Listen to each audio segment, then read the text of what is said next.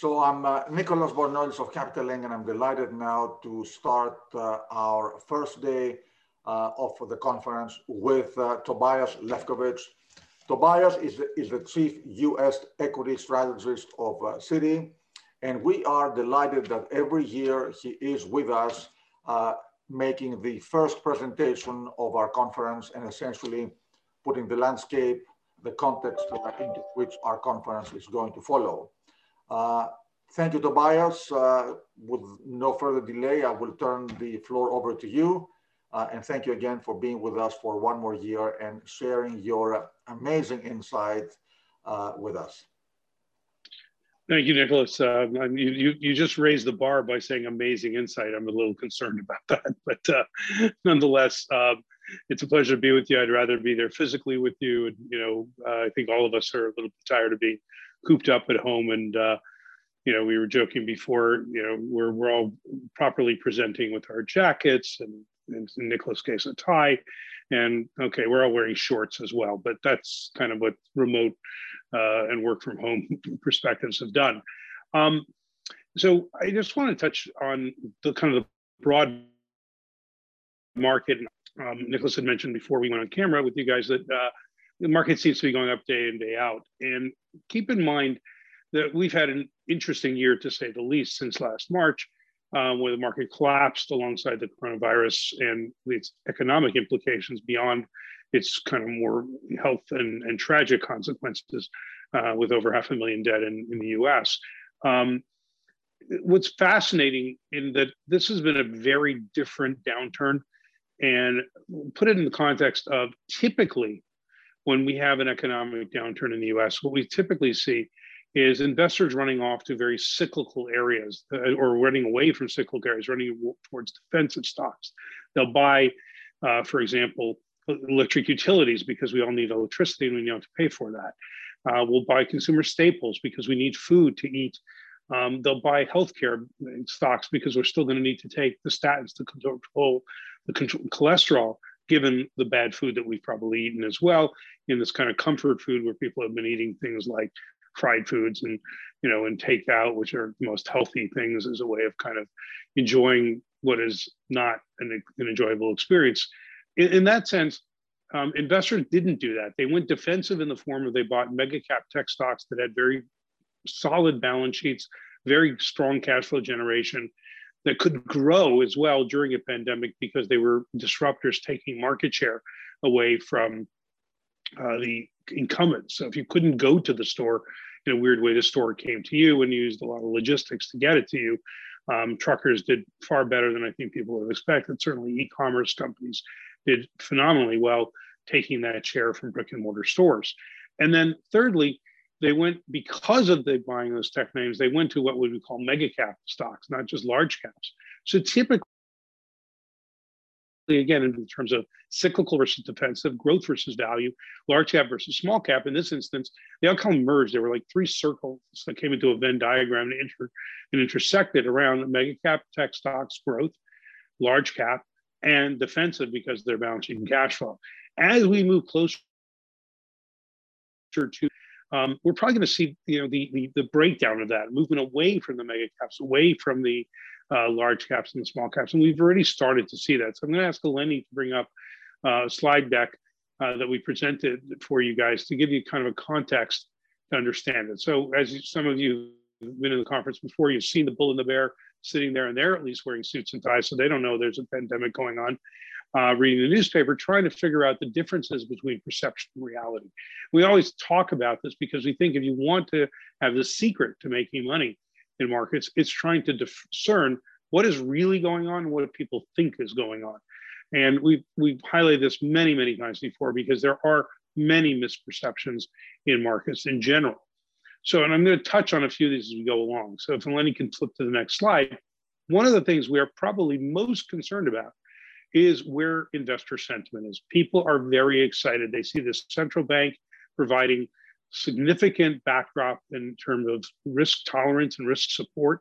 Go out, buy stuff. Don't worry, you're earning nothing in the bank, um, and take risk. And by doing so, what the Fed is essentially trying to do is bolster if you want to call it, both consumer and corporate confidence. If you and I are making more money in the markets, we feel more, much more, if you like, comfortable going out and spending some more money. Similarly, corporates who see their stock prices go up feel much more comfortable about hiring people and doing uh, capital expenditures. During the worst of the downturn in March of last year, we had close 96% of stocks in the S&P 500 were down 20% or more from their 52-week high, suggesting that they were in bear market territory. Um, over half were down more than 30%. When stocks are down that much, CEOs, CFOs sit there and say, something really wrong is out there. Let's hunker down. Let's fire some people. Let's cut capital expenditures. Let's conserve cash. Let's do all these things that, in a weird way, create the downturn as well, even if maybe there wasn't one likely to happen.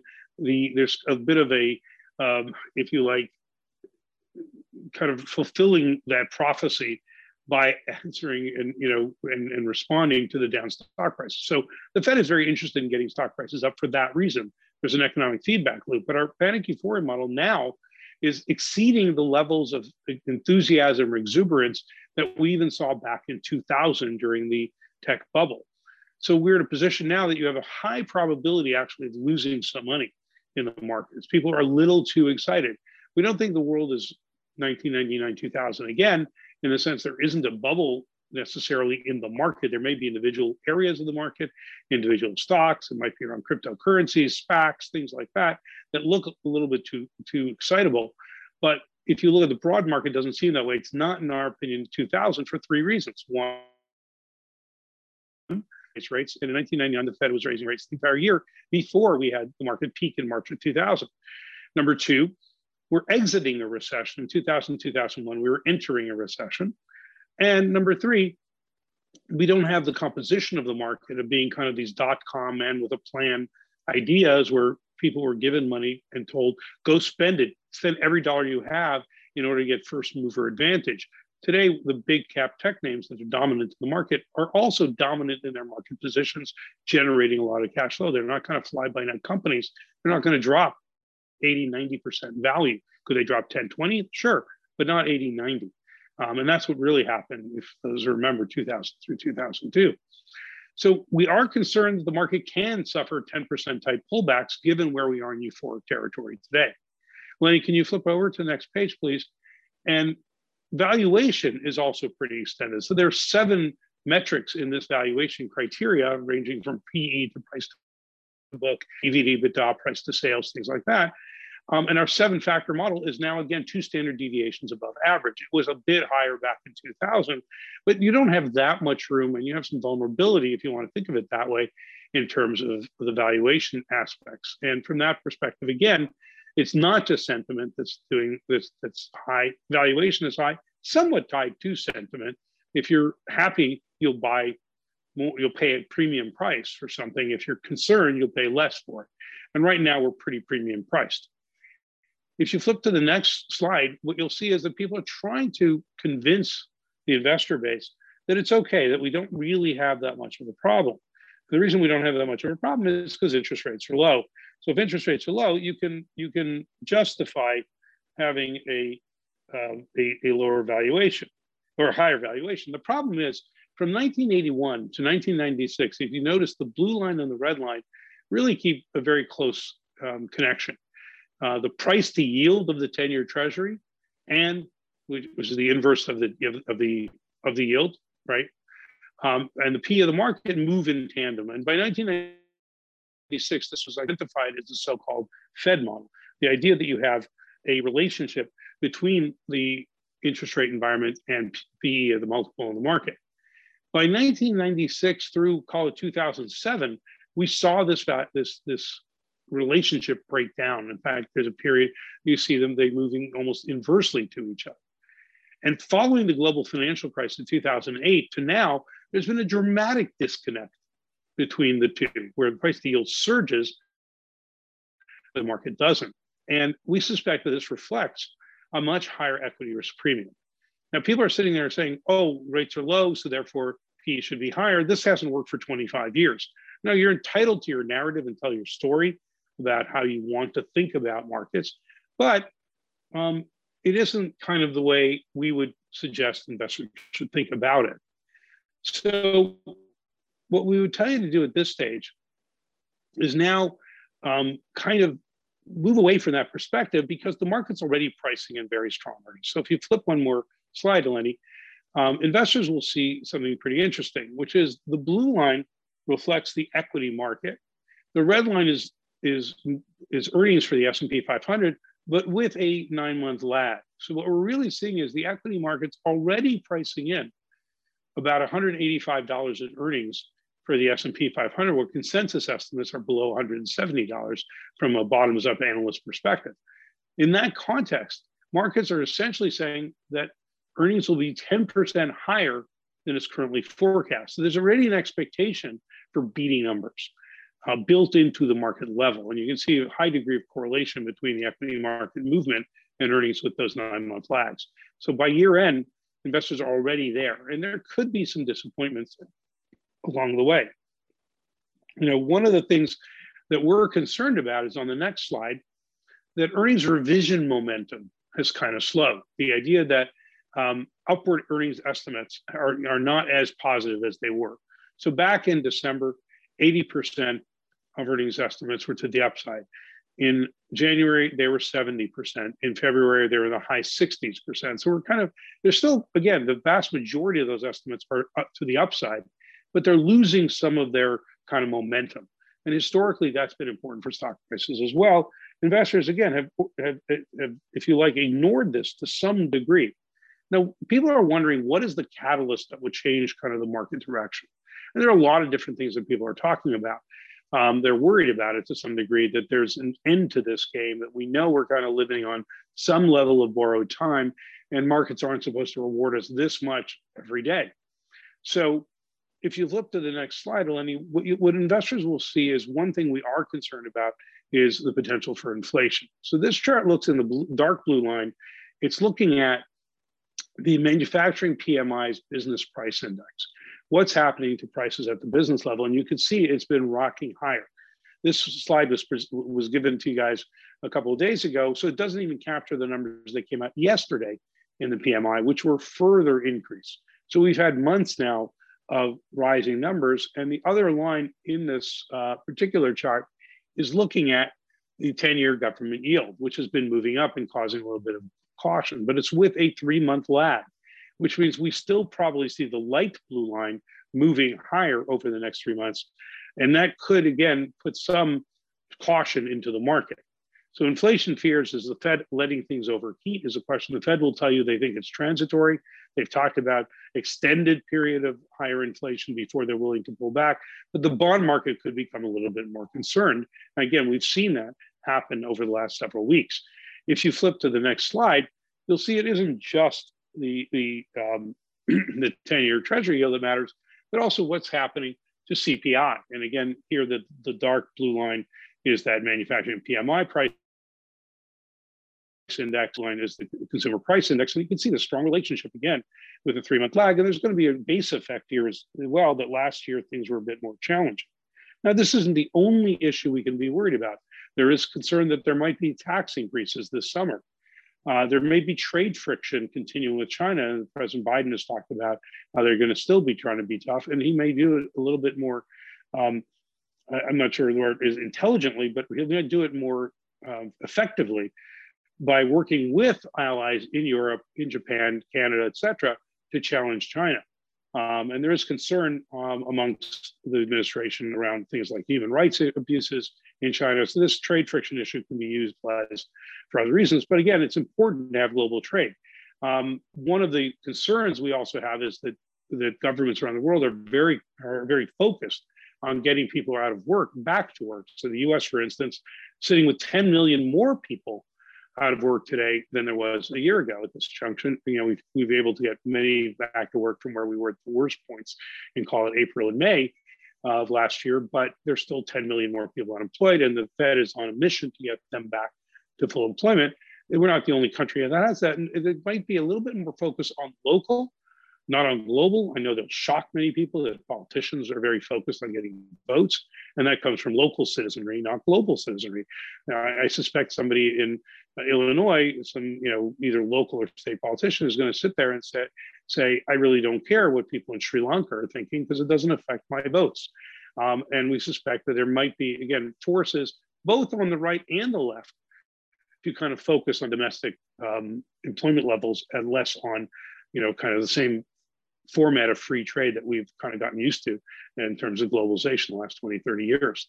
Um, so this could be another area raw point. But if we see bond yields move up, a number of things occur. If you flip to the next slide, what you'll see is that financials tend to do better than technology. Value tends to work more than the, the, uh, the growth kind of names. And, and that's important for a lot of reasons. Um, growth those growthy names are, are a huge part of the market. So technology today is 28% of the s&p 500 and if you call technology adjacent you pick up companies that use technology but they happen to be sitting in the retailing sector they happen to be in the uh, media entertainment group they tend to be in communication services. Those you add them in and you're probably close to 38% of the market. And we refer to them as kind of the the huskies pulling the dog sled in this case the market but if you take some of those big dog, those big mega cap stocks out and you replace them with areas like financials, energy, industrials, these are the smaller dogs. So you're replacing huskies with, um, if you want to call it, uh, the you're replacing them with spaniels, poodles, chihuahuas. It's a lot harder to pull the dog sled. This creates some difficulties. If you'll flip to the next slide, you'll see also what happens when bond yields um, start to move higher. The red line starts to tick higher the blue line tends to peak and roll over. And that's the relative, excuse me, the relative performance of NASDAQ versus the, versus the Russell 2000. So we've been bullish on the Russell 2000, um, but it's also up over 50% from its lows in October, way outpacing, or September rather, way outpacing the, the S&P 500, but also uh, we've seen NASDAQ kind of weaken to some degree, and it makes sense as you raise interest rates that valuation of those growth stocks tend to get a bit of a hiccup. Um, so not a wildly crazy concern. And if you flip to the next slide, you'll see also what tends to occur when credit conditions improve is you tend to get a rebound in industrial activity. And when that happens, the light blue line starts picking up, the darker blue line follows. And this is the components, industrials, materials, energies earnings, which are much more cyclical. So if you think about earnings recovery, it's not going to be in the areas that have benefited the most from e-commerce adoption as a result of the COVID-19 uh, tragedy, but rather it's going to be these more deeply cyclical areas that will rebound. And again, it's not the way people like to think about it, but it is important to think about where the earnings will come from and, and why value stocks still continue to have a little bit of a lure here, despite their relative outperformance. I want to do one uh, kind of one more slide here just to talk about valuation for a moment, because as interest rates go up, Melanie, if you can flip over, um, what has typically happened is multiples change. So if we're sitting with inflation of one, 2%, that's okay. But if we start moving towards three, 4%, then you start to see some multiple compression. And that is, again, normal when economic activity improves. In multiples do come down to some degree. But this is not kind of a wildly, you know, crazy phenomenon. It's a very realistic scenario here for markets. It's not that we think markets will implode, but we think they will. the S and P will trade between 3,600 and 3,800. Um, that's sorry, 3,600 and 4,000 with a 3,800 target, which is a little bit below where we are right now.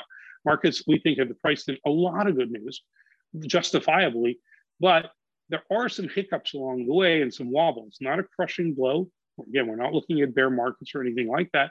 we certainly think 5 10% corrections are very likely. And even the most bullish people out there think the market only has about another 7 8% upside. So your risk reward just isn't that attractive. It's going to be much more what's happening within the market.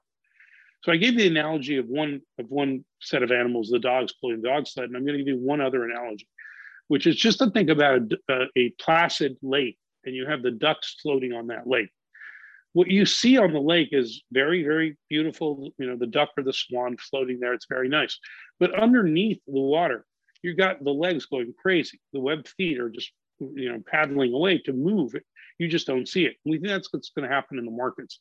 The, the equity market will be more um, index level will be less important and will be more important what's happening below the surface, where there's this constant rotation. With one caveat, we do think the, the small cap rally is probably nearing the end of its outperformance. We're not there quite yet, but some of our lead indicators are suggesting that. Um, and investors are getting a little bit too excited around small caps and down risk around risk tolerance. It's okay to be excited, um, but you know we have to also recognize how far we've gone and it isn't always wonderful out there and we don't wake up every morning and deserve to earn another 1-2% in our portfolios so um, if you hear a sense of caution in my voice um, then you're picking it up correctly it isn't again terrible watch out the world is going to come apart but rather how you're positioned in the market is going to be particularly interesting um, and if i had to throw one last risk out at you it would be around expectations we think as the market's gone up, and Elena, you could uh, show some of the next slides, which are a bunch of disclaimers. I'm sure you can all read these very, very effectively. Um, but this is what you have when you have lawyers. You got to show a lot of disclaimers. Um, you know, it, I, I, knew a guy who ran for president at one point many years ago, and the book he wrote as he was running for president was called "Kill All the Lawyers." Maybe not the worst idea, but um, I'm not promoting murder. Please don't take that as a as a signal to go out. I don't need to be arrested. Um, but the thing I would I would highlight there is that expectations have risen alongside the market, and have they gone up a bit too far? Um, and you know, do we then disappoint? In other words, all of us can probably jump six-inch hurdles pretty easily, but when they bring that hurdle up to three feet, we have to jump it. We might trip over it, and that that could also be a problem where investors' expectations have gotten ahead of the of the likelihood, and that could occur in every area of the market. Uh, I'm going to stop here um, with my formal remarks, and uh, I think I've run out of time anyway.